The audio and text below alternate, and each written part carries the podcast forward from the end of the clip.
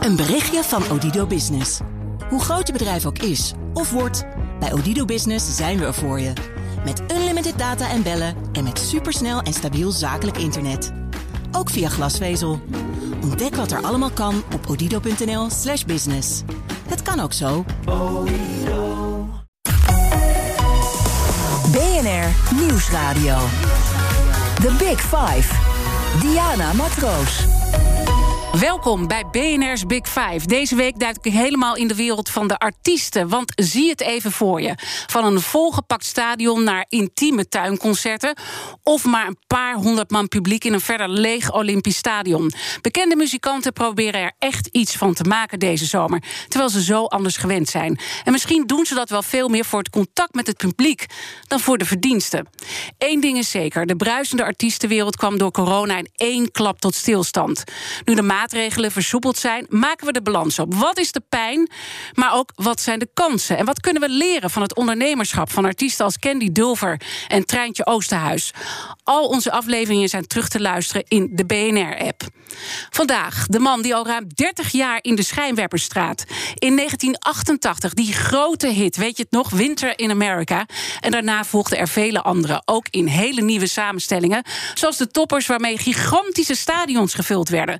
En het allerbelangrijkste is, hij is ooit verwekt om te zingen. Zanger René Froger, welkom. Dat klopt toch? Je bent hallo daar. Ja, ik ben waarschijnlijk zingend gemaakt.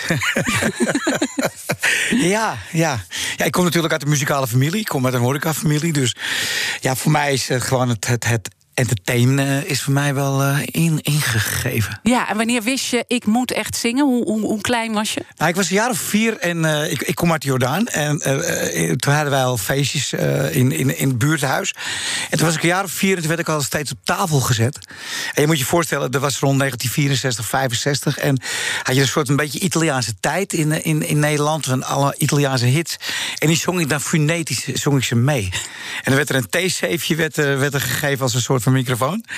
Ja, en dat dus ik ben mijn hele leven al aan het zingen geweest. Ja, vanaf mijn 17e, zo'n beetje, mijn 16e, 17e, vanuit Bolle Jan, de kroeg waar ik groot gebracht ben. Van je ouders? Ja. Daar ben ik eigenlijk wel echt begonnen met het entertainen buiten de kroeg ook. Ja, en is het altijd leuk geweest voor je, dat zingen? Ja. Het is altijd mijn hele leven geweest, ja. Het is, ik kan ook niks anders. Ik roep wel altijd, ik ben een echte doe-het-zelver. Als je het mij vraagt, doe het even, zeg ik doe het zelf. Maar muziek is gewoon alles voor mij. En ik zou ook niks anders kunnen. Ik zou echt niks anders kunnen. Nee. En je bent een succesvolle ondernemer, hè? Want we praten over 30 jaar. Dan moet je dat zingen even missen. Ja. Gelukkig kan het nu weer, enigszins. En je hebt onlangs in het Olympisch Stadion gestaan. En dan sta je dus vanuit die toppers, hè, ik zie het even voor me, die 70.000 man in het stadion. Dan sta je daar ineens met hoeveel mensen? Nou ja, ik geloof dat er 250 mensen aanwezig waren. Ja. En ik moet je eerlijk zeggen, het was bloedgezellig hoor. Het was echt heel erg leuk en goed georganiseerd. Amsterdamse zomer, echt heel erg leuk. En ik had echt het idee toen ik de tribune opliep, dat ik denk, ik mag weer even. Als een jonge hond die losgelaten wordt in de wei, weet je wel. En het is een beetje surrogaat. Maar het was wel te gek om te mogen doen. Dus het is eigenlijk heel dubbel. Want ik weet dat je eerder hebt gezegd, ik kan niet tegen lege rijen. Nee, dan word ik gek. Maar weet je moet wel. Weet je, nogmaals, ik vond het gewoon heel erg leuk. Het zat ook lekker vol. En maar al die maatregelen eromheen, weet je. Je moet uitkijken dat je geen mensen aanraakt. Mensen, bij wijze van spreken, mogen bij wijze van spreken niet eens te hard meezingen. Dat soort dingen allemaal. Ja, het is een beetje dubbel. Het is dubbel. Ja. Aan de ene kant, nogmaals, ben ik heel erg blij dat het wel kan. Aan de andere kant heb ik zoiets van, we zijn er nog lang niet. Nee, en kan je dan de energie opbrengen om 3 shifts helemaal ervoor te gaan? Ja, dat kan ik altijd. Dat heb ik gewoon, dat zit in mij. Al moet ik voor 5 mensen zingen. Ik bedoel, die mensen, of er nou 5 of 50.000 mensen zitten, die mensen verdienen het allemaal natuurlijk. Hè? Ja. Ik bedoel, die mensen hebben toch een kaartje gekocht. En nogmaals, zo is het gewoon. Het is gewoon zo, maar het is heel dubbel. Heb je dan niet soms iets, moet ik dit wel doen? Daar heb ik goed over nagedacht. En ik miste het gewoon te veel. Ik miste de ambiance. Ik miste je fans. Mm-hmm. Gelukkig waren er heel veel vaste fans ook. Dat mis je op een gegeven moment. Weet je, als je je hele leven constant maar contact hebt met mensen waar je voor zingt. En die bij wijze van spreken om de 2, 3, 4 weken wel bij een concert zijn of wat dan ook. Dan mis je gewoon. Dat is, ja, want hoe kwam je daar door toen dat allemaal niet meer kwam? Ja, goed, de eerste weken hebben we natuurlijk net als iedereen gewoon thuis gezeten. En gelukkig heb ik een lekker ruim huis. Mijn jongste kinderen die wonen bij mij. Dus dat was op zich was dat wel goed. Ik heb mezelf heel goed fit gehouden. Ik ben heel veel. Ik heb beneden mijn eigen sportschooltje ben ik dan lekker bezig geweest. Ik heb veel gewandeld met de honden en zo. Maar uiteindelijk wil je dan toch wel weer wat gaan doen. Ja. En dan ben ik in mijn studiootje gedoken. En dan op een gegeven moment maar lekker muziek gaan maken weer. Want dat is dan toch het enige wat je kan doen. En wordt je muziek dan op een bepaalde manier toch creatiever? Dat je tot nieuwe inzichten komt? Ja? Ja, maar ook voor anderen geschreven en zo. En ik ben met een heel mooi leuk platform bezig. Van artiesten voor artiesten en dergelijke, weet je. Je probeert gewoon van alles. En in het begin is het er gewoon een beetje bezigheidstherapie natuurlijk. Maar later komen er ook wel weer leuke dingen op je pad. En nu kunnen we dan mensen ook wel weer wat meer zien en spreken en zo. En dan komen er ook wat meer dingetjes los. Maar het blijft gewoon, je bent met je handen toch wel een beetje gebonden. En het is ook totaal niet rendabel natuurlijk, wat je aan het doen bent. Als ondernemer gezien. Absoluut niet. Nee, weet je, de perceptie, laat ik zo zeggen, in Nederland is altijd dat artiesten gewoon vreselijk rijk zijn en heel veel geld verdienen. Dat is gewoon absoluut niet zo. Ik klaag zelf zeker niet, want gelukkig heb ik een carrière van 40 jaar, dus dat gaat allemaal wel goed. Maar mijn oudste zoon, die was onderweg, die was lekker aan het zingen en die begon zijn carrière een beetje op te bouwen. Ja, en die zit gewoon nu thuis. Die zit gewoon van echt. Klaar. BNR Nieuwsradio. The Big Five. Say hello. Hello. Just say hello. Diana Matroos. Deze week praat ik met 5 kopstukken uit de artiestenwereld. En mijn gast vandaag is zanger René Froger. We hebben voor het eerst hier bij BNR al onze jingles omgebouwd. Met dank trouwens aan André Dortmond, die dat allemaal doet. Ja. Met jouw muziek. Nou, niet te geloven dat ik ook gewoon op BNR gewoon muziek hoor. En dan ook nog mijn muziek. Ja, precies. Nou, we willen toch ook een beetje de artiesten in de watten leggen. Want het is gewoon een klote tijd. Ja. Hè? We hadden het net al eventjes over de impact van corona, ook op de evenementenindustrie. Je doet televisieshows, muziekshows. Ja. Daar zitten ook hele teams omheen. Het gaat niet alleen om René Froger, muzikanten, podiumbouwers, noem maar op. We zijn natuurlijk ook bezig. Op dit moment zijn we voor RTL een hele leuke serie aanmaken. Dat heet Lieve Vrogers. En dat is met de hele familie. Het is een wensenprogramma. Mm-hmm. Maar je moet je voorstellen dat je normaal gesproken, wij zijn gewoon een hele warme familie. Met hukken en lekker beetpakken en dergelijke. En dan nu moet je gewoon draaien met zoveel restricties en zoveel. Ik moet je eerlijk zeggen, het wordt nog steeds te gek. Maar het is zo anders allemaal. Het is allemaal zo. Ja. Wat is dat anders en wat frustreert jou daarin? Mij frustreert gewoon sowieso dat ik een lijfelijk mens ben. Ik ben een lijfelijk mens dat ik bij wijze van spreken ook mensen beet kan pakken, een hand kan geven, even hukken. Het is krom. Het is krom dat je bij wijze van spreken je oma niet mag hukken. Maar andere mensen mogen dan weer wel. Weet je, het is gewoon een gekke tijd. Het is een hele gekke tijd en ook een harde tijd. Ja. Want je hebt eerder ook je zorgen erover uitgesproken, mm-hmm, over de evenementenbranche. Ja. En daar kreeg je enorm veel kritiek op. Ja, uiteindelijk vind ik het niet eens zo erg. Want nu blijk ik dan toch wel een beetje gelijk gehad gekregen te hebben na zoveel maanden. Kijk, mijn laatste optreden was eind februari. En ik heb van de week de eerste weer gedaan. Dus ik heb gewoon 5, 6 maanden thuis gezeten. En dat is voor iedereen. En wat je net al aanhaalde, er zijn zoveel mensen van afhankelijk in de hele industrie. De hele entertainmentbranche in Nederland. Ik sprak van de week John Mulder van Mojo. Mm-hmm. Daar gaan miljarden in Nederland die worden verbrand. Weet je, het is verschrikkelijk wat er gebeurt gewoon. Maar ook het hele cultuurgebeuren. De hele, mensen. Je hebt gewoon cultuur nodig om je leven te kunnen leiden. Dat is gewoon zo. Ja. En hoe vind je dan dat we daar als land mee omgaan? Hè? We hebben toen bepaalde besluiten genomen. Nou, er zijn wel wat potjes. En er is de NOW-regeling. En daar heb je natuurlijk ook met je bedrijf gebruik van gemaakt. Maar er is nog zoveel onzekerheid. Ja, ja, nee. Soms krijg je natuurlijk wel, kun je wel op een regeling aansturen en soms wil je het ook niet. En soms wel, maar je moet je voorstellen, ik ben maar een heel klein bedrijfje. Ik bedoel, als het bij mij regelt, zet ik mijn bedrijf binnen. Zo groot is het. Dus, maar als je echt hele grote bedrijven zoals een Mojo neemt, en ja, die werken gewoon met honderden mensen. Ja, die worden gewoon zo verschrikkelijk hard geraakt. Weet je, dat is gewoon klaar. Ik bedoel. Ja, en zie die een uitweg? Praten jullie daarover? Nou ja, ze zijn nu natuurlijk in de Ziggo Dome zijn ze bezig met bepaalde optredens te doen. Maar het is gewoon niet rendabel. Je kan niet in een zaal waar 15.000 mensen... Je moet je voorstellen dat als wij een toppersconcert geven, dan maak je die show, die maak je voor 65.000 mensen. En daar zit een soort berekening achter dat je met kaartjes en dergelijke, weet je wat allemaal. En dat kun je dus niet oplossen met 7000 mensen in een stadion. En wat ga je dan doen? Want ik bedoel, er staat weer in december staan die concerten gepland. Ik weet net zoveel als jij. Het is gewoon zo afwachten hoe het loopt. En weet je, dat is dan weer wel met de corona. Elke dag kan anders zijn. En hoe doe je dat dan als ondernemer? Hè? Want hoe navigeer je? Elke dag bijschaven. Elke dag gewoon de telefoon pakken met de mensen waarmee je werkt. Elke dag weer een soort van mini-vergadering hebben van hoe staan we ervoor, wat gaan we doen. Weet je, en dit soort dingen. En op dit moment is het gewoon alleen maar afwachten. Ja, en dan zeg je dus, ik was eigenlijk, ik had toch wel gelijk, hè? Vind ik een te groot woord. Kijk, de evenementenbranche wordt gewoon hard getroffen. Dus in die zin heb je gewoon gelijk. En we horen nu steeds meer verhalen daarvan komen, hoe ernstig dat is en hoeveel impact dat ook gaat hebben op onze cultuur en gewoon ook de banen van al die ZZP'ers. En toch heb je excuses aangeboden. Waarom nou? Ja, ik vond het op dat moment, en echt wel op dat moment vond ik het niet goed gepast van mezelf. Dat ik moet rekening houden met de mensen die niet helemaal begrijpen wat ons vak is. Weet je, en we waren ook nog in een periode dat niemand iets wist. Dat is een beetje een dingetje. Kijk, nu weten we steeds meer. Er begint steeds. Kijk, nu bij wijze van spreken, als ergens niet lekker loopt, dan wordt er een stad dichtgegooid. Toen, 5 maanden geleden, werd de hele wereld dichtgegooid. Weet je?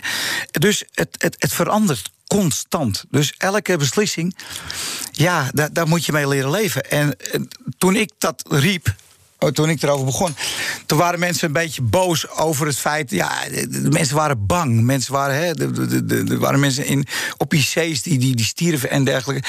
Daar ging het totaal niet over. Daar ging het helemaal niet om. Het ging om het feit dat je roept van ja, ik wil gewoon mijn vak uitoefenen. En hoe erg het ook is dat mensen vrezen. Het allerergste is dat een dierbare je omvalt. Dat is het allerergste wat er is. Maar als je dan toch werkt, mag je dan het werk doen wat je... Ja, en vind je dat er nu dan wel meer begrip is? Ja, er is nu meer begrip en mensen beginnen begrijpen. Wat ik ook wel een beetje merk in Nederland is dat mensen elkaar meer gaan begrijpen. Weet je, het is meer het wij-gevoel komt nu meer naar boven, omdat iedereen eigenlijk wel getroffen wordt. Ja, heb je dat gemist, dat wij-gevoel in Nederland?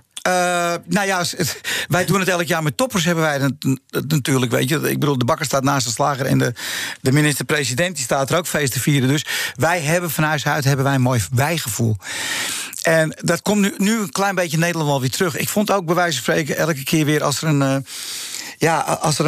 als de minister-president weer nieuwe maatregelen aankondigde. Ik vond dan wel dat heel Nederland was daar wel weer naar op zoek. En een beetje hoop, een beetje sprankeling, een beetje dit. En dat merk ik nu in Nederland wel, dat iedereen wel zoiets heeft van jongens, als er iets open kan, doe het dan. Doe het dan. En dan kom ik meteen bij de horeca uit. Ja. Want je vertelde, je bent natuurlijk grootgebracht in Bolle Jan. Dat was van je ouders, nu van je zus. Ja. Ja, dat is verschrikkelijk natuurlijk. Of je nou Bolle Jan neemt of je neemt Café Nol op de Westerstraat in Amsterdam. Het is allemaal verschrikkelijk, weet je. Mijn zusje mag geloof ik 13 mensen binnen hebben in de kroeg. En mijn zoon, die zou dat dan zingen. En dan moet je je voorstellen, die 13 mensen die normaal gesproken elkaar in de armen vliegen en juichen en weet ik wat en meezingen. Ja, dan mag je met een biertje in je hand, moet je op je kruk blijven zitten en ja, dat is gewoon niet te doen. Bij zo'n feestcafé hoort dat gewoon niet. Ik vind het, vergeef me de woorden, maar ik vind het een beetje neuken met de slappe lul. Ja. Weet je, daar komt het in principe op neer. Het maakt wel een hoop duidelijk. En je kan ook niet half zwanger zijn, weet je. Dat is allemaal een beetje lastig. Maar ja, nou goed, het is nou helemaal zo. Maar hoe praat je er met je zus over dan? Ja, mijn zuster is verschrikkelijk. Weet je, dat is haar hele leven. Ja. Bolle Jan is haar hele leven. En dat doet zo verschrikkelijk zeer. En ja, gelukkig houdt ze het nog even vol. Maar ik vraag me af hoe lang. Ja, denk je dat het wel eens... op dit moment is dat nog niet aan de orde, gelukkig. Maar het is verschrikkelijk.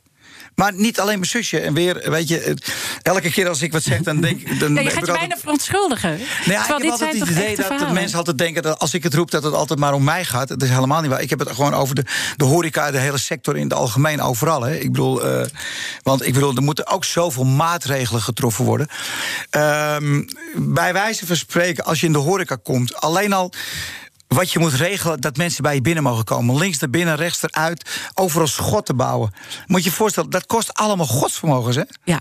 Heeft er nooit iemand over nagedacht? Nee. Maar dat je een plastic schotjes laat bouwen... als je morgen iemand moet bellen...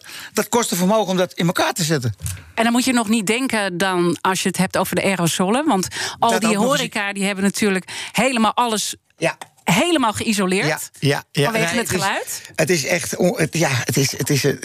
ik heb elke dag dat ik opsta, denk ik... ben ik nou nog in die film of ben ik er nou uit? Ja. Dat is, bizar. Heel bizar. Hey, en je vertelde dus dat Olympisch Stadion waar je stond... aan één kant ben je blij dat je weer bij je mensen kan zijn. Want dat zingen, daar gaat het 2 over. 2 augustus ben ik er weer. By the way, even een kleine korte... Ja, nee, heel goed. Hoe moet je daarop trainen? Want je bent er dus maanden uit geweest. Ja, ik heb een week lang...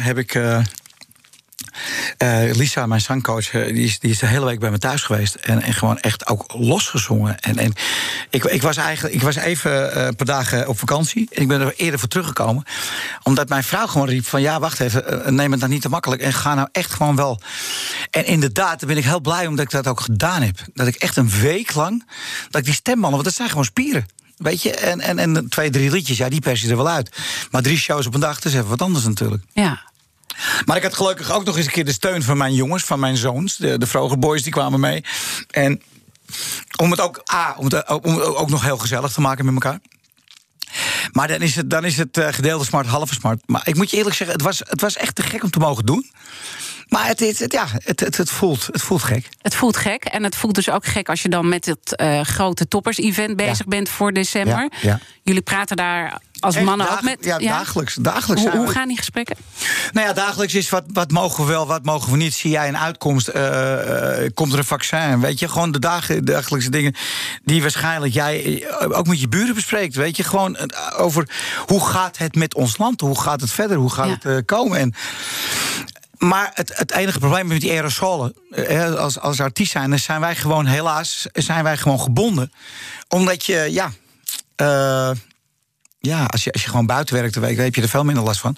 als dat je in iemand zijn gezicht staat te zingen. Ja, dat is helemaal zo. Ja, want straks krijgen we natuurlijk ook weer de winterperiode. Nou, dan kan je dus ook met die horeca zitten dan elke keer te denken... die kunnen dus niet meer... je kan kachels en alles gaan neerzetten. Ja, dan moet je naar buiten. En weet je, het blijft allemaal een beetje... het is allemaal surrogaat natuurlijk. Ja. En de toppers, dat is echt... hoeveel geld gaat erin om? Ja, daar praten wij helemaal nooit over. Nee, maar goed, het is gigantisch. Alleen het enige wat ik wel kan zeggen is dat er ongeveer... als wij vol bezig zijn, zijn er tussen de 1250 en 1500 mensen aan het werk. Ja. Weet je, dus... En bij wijze van spreken, als ik nu een show zou mogen doen in het Olympisch Stadion... zijn dat voor de werknemers. Want dat zijn er tussen de 1200 en 1500 wat je dan binnen mag hebben. Ja, en daar verdien je dus niks aan. Dat is gewoon puur het gaat niet eens om het geld. Weet je, nogmaals, het doet zeer. Het doet vreselijk veel zeer. En natuurlijk, financieel is het natuurlijk verschrikkelijk. Maar er zijn mensen die hebben het veel erger. En die hebben het veel zwaarder dan wij. Maar het punt is dat je hart niet kan laten spreken. En het punt is dat je niet kan doen waar je voor geboren bent. En dat is entertainen. Ja, en dat doe je nu al ruim 30 jaar. Ja, nou, bijna 40 al. Bijna 40? Ja. Ja, ik zie er ongelooflijk goed uit. Ja, nee, dat vind ik ook, ja. Ik denk, geef hem even mee. Ja, dat heel goed. Is dit jouw grootste dieptepunt in je carrière? Mijn carrière niet. Ik denk dat het gewoon het dieptepunt van ieders carrière is. Gewoon, weet je, gewoon in de hele wereld. Ik bedoel, de allergrootste sterren staan stil. Toch? Ja. Het laatste wat ik gezien had, volgens mij, was Pink... in de Johan Cruijff Arena. En voor de rest is daar niks meer gebeurd. Dus verschrikkelijk. Maar goed, we moeten wel de moed erin houden. Hè. Ik ben wel zo van de ondernemers die nu bezig zijn... zo ook de Amsterdamse zomer. Dat ze in ieder geval proberen. Dat geeft de burger wel moed. dat geeft wel het gevoel dat je zegt, jongens, we gaan er gewoon voor. En nogmaals, afgelopen weekend, het was gewoon te gek. De mensen reageren erop en mensen komen gewoon weer terug ook. Ja. We hebben zelfs meegemaakt dat er mensen bij waren, die hebben 2 shows gedaan op die dag. Die dachten zoiets van, oh, heerlijk. En toevallig was het ook nog mooi weer dat wij werkten. Ja. Dus dan is het over mogen weer even. Maar het is... maar we mogen de moed niet laten zakken. Moet niet laten zakken, dus dan ga je toch ook nadenken over dat grote event, over het toppers-event. Ja. Zit je dan ook over nieuwe concepten na te denken, dat je misschien digitaal dingen gaat oplossen? Ja. Of zeg je... Ja, daar zijn we ook wel mee bezig natuurlijk. Alleen, je moet je voorstellen, kijk, dat stamp je niet in tijd van de maand even de grond uit. Weet je, als je echt dingen gaat doen, dan ben je gewoon jaren bezig. En wij zijn met een aantal dingen waren we al onderweg. En ja, dat moet dan versneld komen. Maar je moet alleen wel uitkijken dat je geen fouten maakt. Hè? Want juist door die versnelling dat je denkt van... oké, laten we nu maar even gas geven... en dan ga je misschien wel slippertjes maken. En dat moet je natuurlijk niet hebben. Wat voor slippertjes dan bijvoorbeeld? Nou ja, goed, in een organisatie of zo, weet je. Want dat je dingen net verkeerd even aanpakt. Als dat je dacht van... maar door de snelheid, dat je... Ja, weet je, hoe moet je het voorstellen? Wat we net al aangaven, dat er in een kroeg... nu mogen er wel tafeltjes buiten staan. Maar waarom mocht dat nou een half jaar geleden niet? Ja.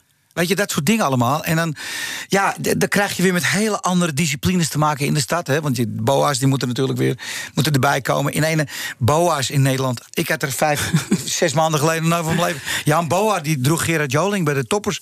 Maar voor de rest heb ik nog even een boa gehoord. Ja.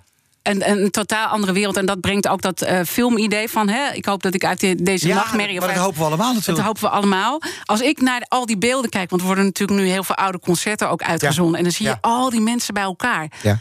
Dan krijg je aan één kant het gevoel van... jeetje, ik zou dit weer heel graag willen doen. Ja. En aan de andere kant krijg je ook een soort heel gek gevoel... kan dit ooit nog komen? Ja, tuurlijk wel. Tuurlijk. Ja? Ja, wel, absoluut. Weet je, het duurt gewoon even. Maar het gaat natuurlijk wel gewoon weer een keer komen. Ik bedoel, het kan gewoon niet anders. En er komt gewoon een vaccin. En we weten niet hoe lang het duurt, maar het gaat gewoon komen. Klaar. En denk jij dat mensen dan weer durven om gewoon weer onder... 100%. En dat heeft even tijd nodig. Dat heeft ook weer even tijd nodig voor het sentiment voor de mensen. Dat ze zich weer veilig voelen. En dat je weet van... Kijk, nogmaals, een griepprik... dat wisten we 15, 20 jaar geleden ook niet. Toch? Nee. Laten we heel eerlijk zijn. En dat je denkt van, nou, ik ga ergens heen, maar ik kan griep krijgen.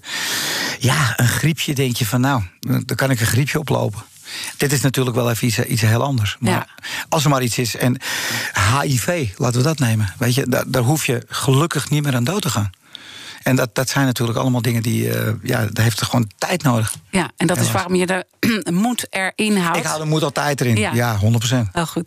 Ik ga straks met jou verder praten met René Froger, dus mijn gast van vandaag. Want ik wil natuurlijk ook nog weten wat zijn drijfveren zijn. Wat het betekent om een ster te zijn. En waarom hij zich zo betrokken voelt bij minder bedeelden. Tot zo. BNR Nieuwsradio. The Big Five. Diana Matroos. Welkom bij het tweede halfuur van BNR's Big Five. Deze week praat ik met 5 kopstukken uit de wereld van de artiesten. Want als er één sector zichzelf opnieuw moet uitvinden... dan zijn het de artiesten wel. Mijn gast vandaag is zanger René Froger. Je bent natuurlijk al ontzettend lang bezig, hè? Ja. Ik zei eerst 30 jaar, toen zei je nee, nou, het is al eigenlijk veel en veel langer. Ja. Eind jaren 80 was het, je brak door. Ja, ik was... laat ik eerlijk zeggen, de eerste grote hit was in 1987. Dat was Love Leave Me. Dat was eigenlijk de voorloper van Winter in America. Want ik had dat liedje uitgebracht en dat viel op bij Adam Curry. Adam is later... Het was een van de grootste discjockeys op dat moment van Veronica. En die ging naar het buitenland. En toen heb ik op zijn afscheid Winter in America gezongen. En dat was dan eigenlijk wel de grootste hit dat heel Nederland van René Froger hoorde. En kan je terug naar dat moment, hoe dat voelde voor jou? Ik weet het nog heel goed, want het was 4 november 1987. Een dag voor mijn verjaardag. En ik stond daar op het podium en ik deed eigenlijk niks anders... dan dat ik al gewend was bij mijn vader in de kroeg bij Bolle Jan. Alleen dat er dan een camera op stond. Ja, en die mensen ineens zeiden, goh, we kunnen jongen zingen. Omdat het er opgepakt wordt en op een ene sta je op nationale tv. Want je moet je voorstellen, toen de tijd keken er gewoon 6, 7 miljoen mensen naar zo'n programma. Dus dan wist iedereen wie René Froger. In de ene was je gewoon heel beroemd. En ik was natuurlijk al wereldberoemd op het Rembrandtsplein. Dus je had al een beetje kunnen oefenen. Ja, en ik was relatief laat, hè, want toen was ik al 27. Ja. Dus ik heb natuurlijk heel veel kunnen leren. Voor die tijd heb ik in het Amsterdamse Lido gestaan met grote orkesten en mooie grote shows. Dus ik had wel een soort van voorbereiding. Ik heb wel veel mogen leren. En als je dan kijkt, want dat vind ik altijd zo mooi bij artiesten, weet je wel, hoe je er uiteindelijk komt tot succes. Dat zijn ook allemaal wegen die, nou ja, wij gewone werkende mensen, zeg maar, zoals ik ook doormaken, dat je probeert verder te komen. Elke dag je best doen. Elke dag weer overnieuw beginnen. Elke dag je opnieuw uitvinden. Ik heb het er heel vaak met mijn zoon over. En dat is gewoon, als ik ergens sta te werken of ergens sta te zingen, elke dag probeer ik mijn allermooiste nooit ooit te zingen. Ja. Dus elke dag, of het voor 5 mensen is, voor 15 of voor 50.000 mensen, ik zing elke dag, probeer ik mijn mooiste noot te zingen. En is dat, denk je, waarom je al zo lang aan die top kan blijven? Want dat is natuurlijk ongekend. Ja, want dat houdt je natuurlijk ook vers. Het houdt je geest goed. En je blijft... Ja, ik vind het gewoon zo leuk om te doen. En ik vind het ook gewoon leuk om ook beter te worden. Ik ga dit jaar, denk ik, mijn 60ste verjaardag ga ik vieren. En toch heb ik af en toe dat ik denk van... Oh, dat had ik misschien 10 jaar geleden al moeten doen. Weet je, dat ik dacht van, dit leer je weer. En het is een vak van leren. Ja. Lisa Boray, dat is mijn zangcoach. En dan sta ik daar, en nogmaals, dan word ik dan bijna 60... en toch elke week leer ik weer wat bij. En ben je dan ook nog eens op momenten dat je denkt, ik voel me onzeker nu? Nou ja, goed, als je niet veel werkt... Ik ben niet iemand die heel snel onzeker is. Maar ik maak me wel eens zorgen dat ik denk van... ja, weet je, kom ik deze show goed door? Ben ik goed genoeg vanavond? Voel ik me lekker? Weet je, alles heeft gewoon te maken met... ja, of je nou wielrenner bent of je bent voetballer. Weet je, je lijf moet gewoon goed in elkaar zitten. En dat moet het doen. Dus dat heb ik ook wel eens, dat je denkt van... oh, ik heb even een beetje slijm, ik heb een beetje dit. Ja. En dat heeft iedereen. En als je dan voor die grote doorbraak eventjes kijkt... Hè, ja. Is er dan een moment geweest dat je dacht... wat moeilijk om door te breken? Want dat wil je natuurlijk toch als artiest.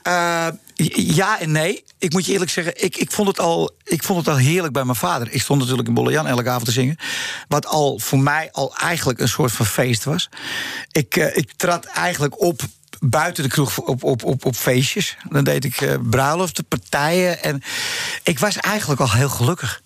Ik had er zoiets van... Er staat niet een soort drang van, ja, ik wil meer, ik wil beter, nou, ik wil doorbreken. Dat is later gekomen. Toen ik op een gegeven moment mijn allereerste gouden plaat kreeg... toen dacht ik van, nu wil ik zo snel mogelijk de tweede. Ja. Dan komt er een bepaalde gretigheid in mij los. En dan wil ik... op dat moment wil ik ook de beste zijn. En is dat altijd lekker, dat je die gretigheid hebt? Of? Nee, ik heb mezelf ook wel eens in de weg gezeten. Ja. En het wordt me ook wel eens verweten, en zeker met toppers... met mijn collega-toppers, dat ik af en toe... dat ze me wel eens in een hoek willen stoppen.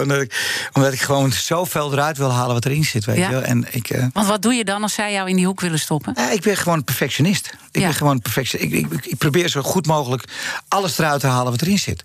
Je moet je voorstellen, een toppershow... Wij doen dat in een paar maanden. Als je een Amerikaanse show voorbij ziet komen... wij draaien misschien 3 avonden, 4 avonden in de Amsterdam Arena. Dat is een Johan Cruijff Arena. Maar een buitenlandse act gaat daarmee de hele wereld over... en die draaien misschien wel 80, 90, misschien wel 100 shows. Weet je, en wij moeten in zo'n korte tijd moeten wij dat doen. Dus we moeten ook alert zijn, we moeten erbij staan. Het is zelfs met televisie maken. In Nederland maken we in 2-3 dagen maken we de mooiste programma's. In Duitsland krijg je daar 2 weken voor. Ja. Weet je, dat is gewoon dus je moet wel keihard moet gewoon presteren. En dan moet ik je heel eerlijk zeggen... dat ik denk dat ik ook wel het beste ben onder druk. Ik denk dat ik het meeste in mezelf naar boven trek... als ik een bepaalde druk voel. En dan kom je uiteindelijk... ben je zo ver en zo bekend... dat je dan fans krijgt. En ook fans die jou gaan nadoen. Mm-hmm. Tino Martin, je hebt nu een duet met hem opgenomen. Ja. Ja, die is begonnen om jou te imiteren. Ja, geweldig. Ja, vind je dat geweldig? Het lijkt me ook zo gek. Ik heb in de afgelopen tijd het beter leren kennen natuurlijk. En ik ben een soort van way of life voor hem geworden. Dat is een ding, dat is ja... In het begin vond ik het wel lastig. Want dan riep ik veel eens van, nou jij hebt veel in mijn mars. Weet je, in het begin vond ik het bijna bangelijk. Dat ik denk van, nou, die kan mij beter nadoen dan ik zelf doe. Maar uiteindelijk heb ik hem een beetje leren kennen. Ja, en die jongen is daar gewoon mee grootgebracht. En die heeft gewoon alles wat elke beweging die ik gedaan heb. En weet ik wat. Ja, dat kan je iemand ook niet kwalijk nemen natuurlijk. Hè? Als jij begeisterd bent door iemand en dergelijke. Maar dat begint nu steeds meer zijn eigen kant op te gaan. En dat moet op een gegeven moment natuurlijk ook wel. En is dan toch dat je met hem dat duet gaat zingen? Want op een gegeven moment zeg je van misschien doet hij mijn dingen wel beter dan dat ik ze kan. En dan ga je toch... Ja, het is natuurlijk geen wedstrijd. Hè? Het is nooit een wedstrijd. En weet je, het is geen kok die kan koken naar alle monden. Dus nee, daar ben ik totaal niet mee bezig. En als je onze stemmen echt bij elkaar hoort, dan hoor je echt heel veel verschil, hoor.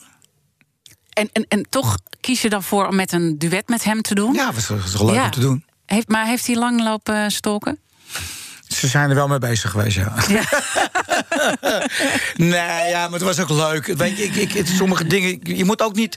Weet je, heel veel momenten in het leven moet je gewoon doen omdat het leuk is. Ja. En dit zijn van die dingen die je gewoon leuk vindt om te doen. En ik heb nog nooit iets gedaan wat alleen maar zakelijk is. Want dan werkt het niet. Als je zegt van nou, je moet dit op gaan nemen omdat dat werkt. In Amerika heb je heel vaak duetten die worden dan bij elkaar gesmeed. Omdat dat goed is voor carrières. Bij mij werkt dat niet. Ik moet iemand ook wel aardig vinden. Ik moet ook met iemand kunnen werken. Weet je wel. Ik kan niet je moet iemand ook goed vinden. Je vindt hem goed dat je het doet, denk ik. Ja, absoluut. Ik vind ook, ja. Zo hoort dat gewoon. Ja. En ik moet ook eerlijk zeggen, ik doe natuurlijk de laatste jaren doe ik ook veel producties en zo. Dus dan vind ik het ook wel weer leuk om dat te produceren. Ik vind het ook wel weer leuk om mijn vinger in de pap te hebben, weet je wel. En een beetje te kunnen roepen, we doen het zo, we doen het zo. Ja. Maar ja, goed, dat heeft ook te maken met je leeftijd natuurlijk. En dat heeft ook mee te maken dat ik toch wel kan zeggen dat ik wel redelijk veel meegemaakt heb in de afgelopen jaren. Ja. Wat je ook ziet aan jullie beiden trouwens, jij en Natasja en de kinderen, dat jullie ook veel doen voor de minder bedeelden. Waar is die drive vandaan gekomen? Bij Natas weet ik het wel. Die, toen zij 7, 8 jaar oud was, was ze al bezig in het buurthuis voor de oude vandaag en dergelijke en weet ik wat. Ja, en ik heb ook altijd wel gedacht, wij hebben het altijd wel. Ik heb nooit honger gehad. Ik heb het altijd goed gehad. En dat is toch van huis uit wel een beetje meegekregen thuis. Ook respect sowieso voor andere mensen. En ook helpen gewoon. Ik kom uit de Jordaan. Ja. En dan hielp je elkaar ook. Weet je, vroeger, ik weet nog heel goed dat al mijn neven, die waren bouwvakker. De een was tegelzetter, de ander was timmerman. En dan als iemand een huisje kreeg, dan ging iedereen helpen verbouwen. Dus dat was ook wel een soort van helpen. Ja. Zit het ook heel erg bij jouw vader, dat hij heeft... geleerd dat je altijd moet helpen. Mijn moeder ook, die waren altijd wel met andere mensen bezig. En het komt natuurlijk ook door die kroeg. Weet je, een kroeg heeft ook een culturele... Ben je ook een middelpunt, hè? Dat draait veel om, hè? Mensen die de hele dag tegen je staan te praten. Mensen die met hun problemen bij je binnenkomen. Weet je, je bent ook een soort van... hoe noem je dat... schoolmeester af en toe. Ja, dus, ze vertellen eigenlijk net zoals bij de kapper. Hè? Dus ze vertellen alles aan eigenlijk, je. Dat zijn dezelfde vakken. Alleen bij de een kan je wel drinken, bij de ander niet. Nee, precies. Hey, en als je dan je voor die voedselbank inzet... en met al die televisieprogramma's... Ja. Ja, dat zit zo diep in mijn hart. Wij zijn er in 2008 zijn we ermee begonnen. Even geen cent te makken. En toen begonnen we samen te werken met de Voedselbank. En toen waren er 13.000 mensen aangemeld bij de Voedselbank. Inmiddels zitten we op 150.000. Jongen. Weet je, en... Als je die verhalen hoort en wij kwamen... Kijk, het ergste is het taboe. En de schaamte eromheen. Dus in het begin wisten wij helemaal niks. En er waren maar mondjesmaat kwamen de verhalen van mensen naar buiten. Omdat mensen zich schaamden. En uiteindelijk dat de mensen mij leren kennen... dat ze mijn vrouw leren kennen... gaan mensen meer aan je vertellen. Ja, en als je dan die verhalen hoort... dan zit je echt met tranen in je ogen. Dat jouw kind gewoon niet naar school kan gaan met als ze jarig is. En dat ze niet kan uitdelen. En dat het kind dan maar thuis gehouden wordt... omdat er geen geld is om spulletjes te kopen om uit te delen. Dat soort kleine... klote dingetjes, weet je. Ja. Wij hebben honden in huis. Wij zijn dierenliefhebber. Maar het eerste wat weg moet als je in de voedselbank zit... dat zijn je dieren. Ja. Weet je, allemaal dat soort dingetjes. En zien we dat voldoende in Nederland? Want ik bedoel, we zijn een rijk en welvarend land. En toch, als jij dan die cijfers schetst... Hè, meer en meer mensen bij de voedselbank... Het begint nu te komen. Het begint nu een klein beetje meer dat mensen... natuurlijk 5 maanden geleden, sowieso met de coronaperiode...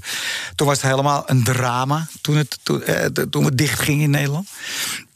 En dat we eigenlijk van de regering toch eigenlijk ook een toezegging kregen van oké, jongens, er komt gewoon geld, want die mensen moeten geholpen worden.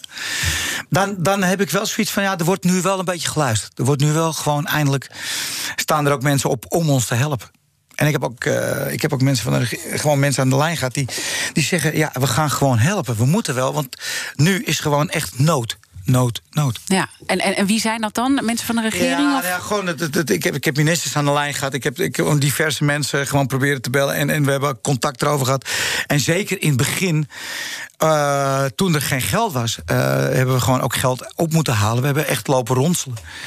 En bij wijze van spreken gewoon voedselbonnen moeten kopen voor mensen. Want dan zit je ook nog eens een keer in een soort van logistieke. Mm-hmm. Je moet je voorstellen, al die ZZP'ers die ineens onder werk zitten, maar ook zonder voedsel, die logistiek die is niet in één keer gebouwd. Nee. Dat al die mensen naar de voedselbank kunnen gaan en daar klant kunnen worden. Nee, en dan straks komt er natuurlijk nog een hele hoos aan. Ik bedoel, als je nu de cijfers hoort over de recessie die er aankomt. Ik bedoel, je ziet het om jezelf ook heen. Al die mensen die in de muziekindustrie werken, weet je, al die ZZP'ers. Je probeert er zoveel op voorbereid te zijn, hè? En nogmaals, een paar weken geleden hadden we nog een bijeenkomst van de voedselbanken. En dan al die lieve mensen, wat ik wel even wil zeggen, dat is wel te gek. Daar ben ik wel super, super trots op dat er gewoon bijna 12.000 vrijwilligers zijn in Nederland en die werken voor de voedselbanken. En als je die mensen dan bezig ziet, dan sta ik zo trots te kijken. Aan de ene kant is het is de enige bank die je niet wil hebben in je leven. Maar laat ik zo zeggen, Natasja en ik blijven zolang voor de voedselbank helpen. We blijven helpen zolang hij er is.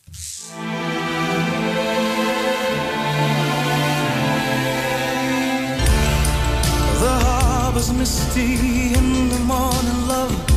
Oh, how I miss December. Een eigen huis, een plek onder de zon. Nobody else can walk the way you walk. Ik was jong en onbezonnen. Hij gaf mij altijd zekerheid.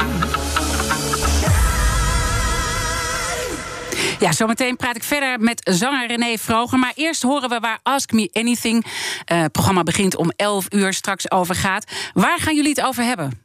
Vandaag hebben we het in Ask Me Anything over Libanon. We hebben allemaal gezien wat er gisteren gebeurde. Er is daar een enorme explosie. We praten al over 100 doden, 4000 gewonden in Beirut. En we gaan het erover hebben vandaag van wat is er gebeurd, hoe kan het gebeurd zijn. Is het misschien een actie, een terroristische actie? Dat is er nog geen bewijs voor, dus we gaan er niet over speculeren. Maar we gaan wel vragen van wat de opties zouden kunnen zijn. Hoe zit het nu in Libanon? Hoe lopen de hazen? We hebben mensen daar ter plekke met wie we gaan praten. We gaan met specialisten erover praten. Hoe kan het dat zoveel springstof bij elkaar wordt opgeslagen? Er zijn zoveel vragen die bij ons spelen en die vragen hopen wij vandaag te beantwoorden in Ask Me Anything.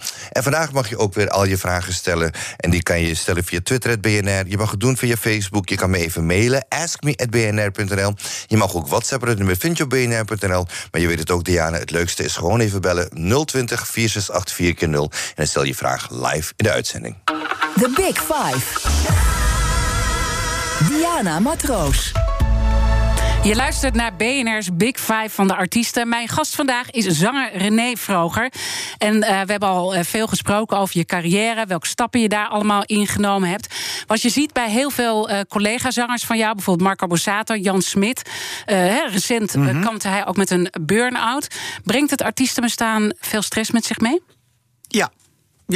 Als je er niet op voorbereid bent, en kan het het kan heel stressig zijn. Ik ben wat dat betreft denk ik een redelijk ijskonijn.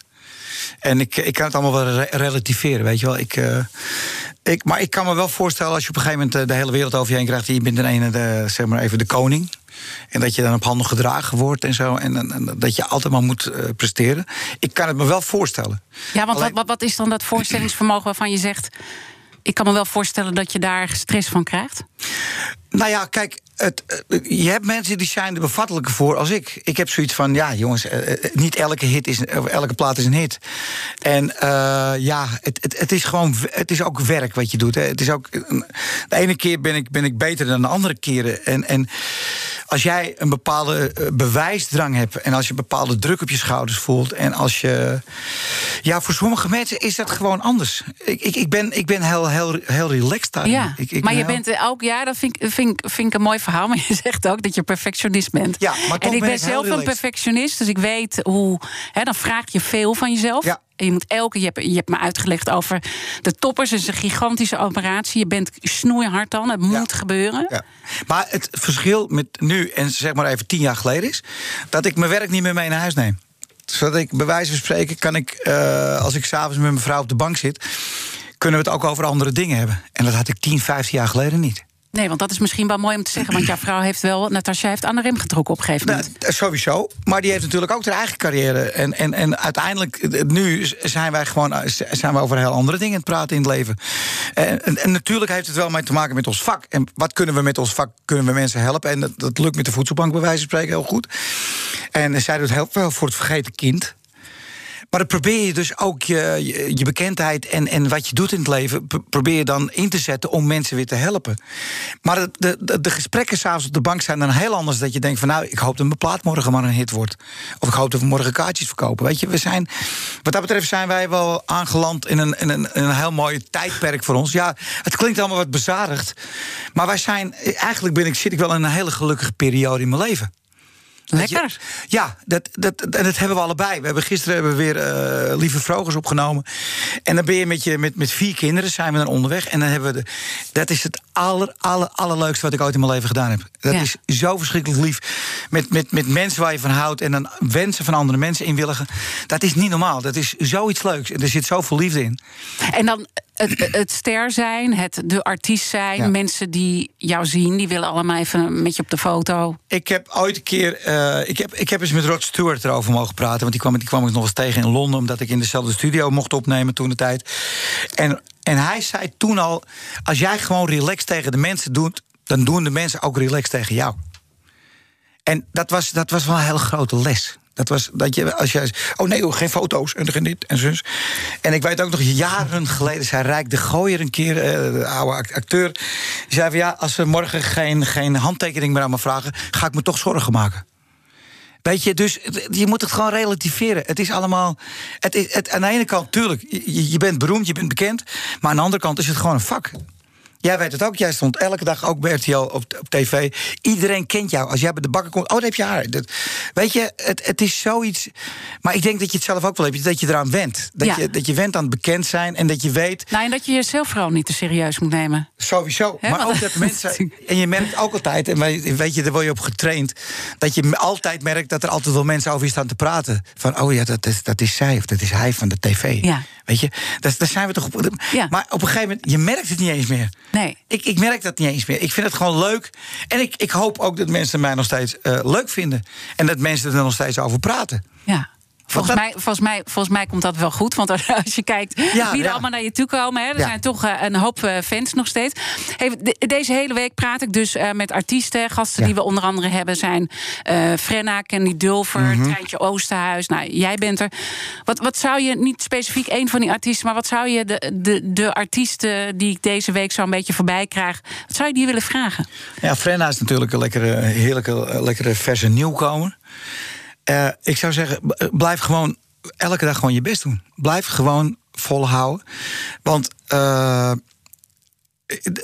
is geen andere uitweg. Je kan wel in een hoekje gaan zitten en geslagen zijn. Gewoon elke dag je best doen. Elke dag je mooiste dingen maken. En ik weet het van Trijntje toevallig. Trein doet heel veel op internet.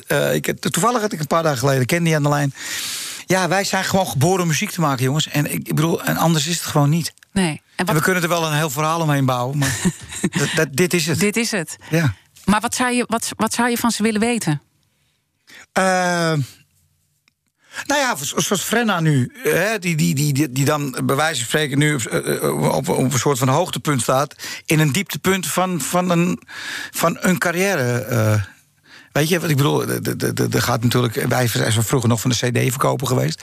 En van de DVD-verkoper. Ja, en Frenna is allemaal gestreamd en gedaan. Dus ik zou wel eens willen weten hoe dat leven er nu op dit moment uitziet. Maar ook zonder optredens. En Trijntje en Kenny? Ja, Trijntje en Kenny, die ken ik natuurlijk. Die ken ik zo lang. Ik heb natuurlijk met Kenny een grote hit gehad. Nobody Else natuurlijk, vroeger al.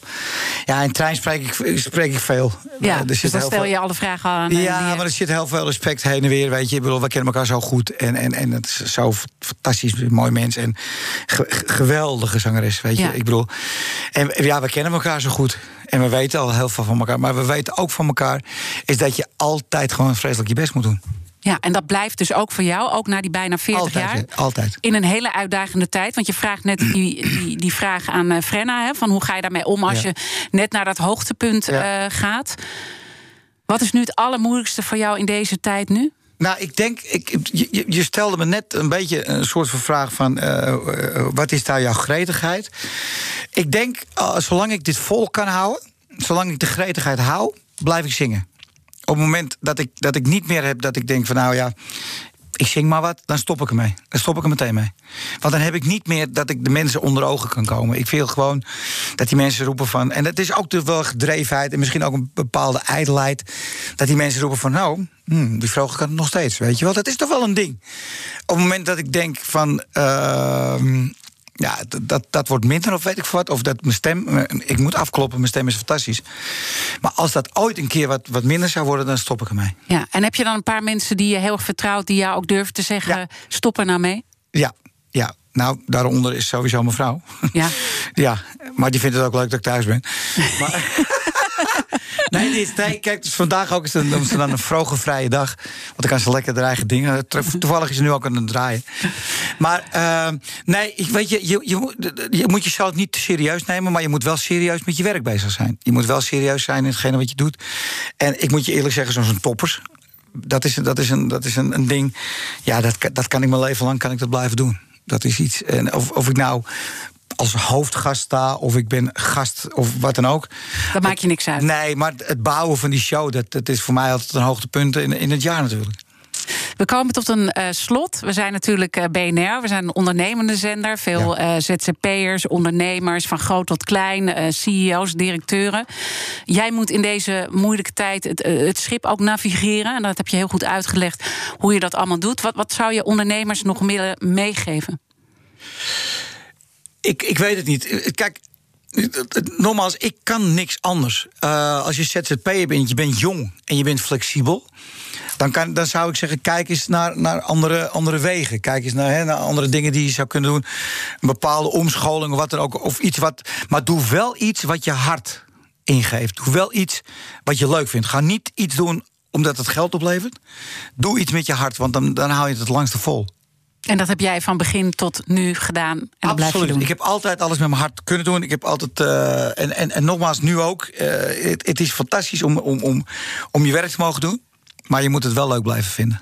Ik wil je heel hartelijk danken voor dit gesprek. Meer dan graag gedaan. René Froger. Tot in de Jordaan. Kijk, gezellig. Daar hou ik je aan. Alle uitzendingen zijn natuurlijk van de BNR's Big Five... zoals altijd terug te luisteren. Je vindt de podcast in de BNR-app en op bnr.nl. En nu komt het programma Ask Me Anything. Ik wens iedereen een hele mooie dag. En laten we hopen voor die artiesten- muziekindustrie... dat het allemaal weer goed komt. Een berichtje van Odido Business.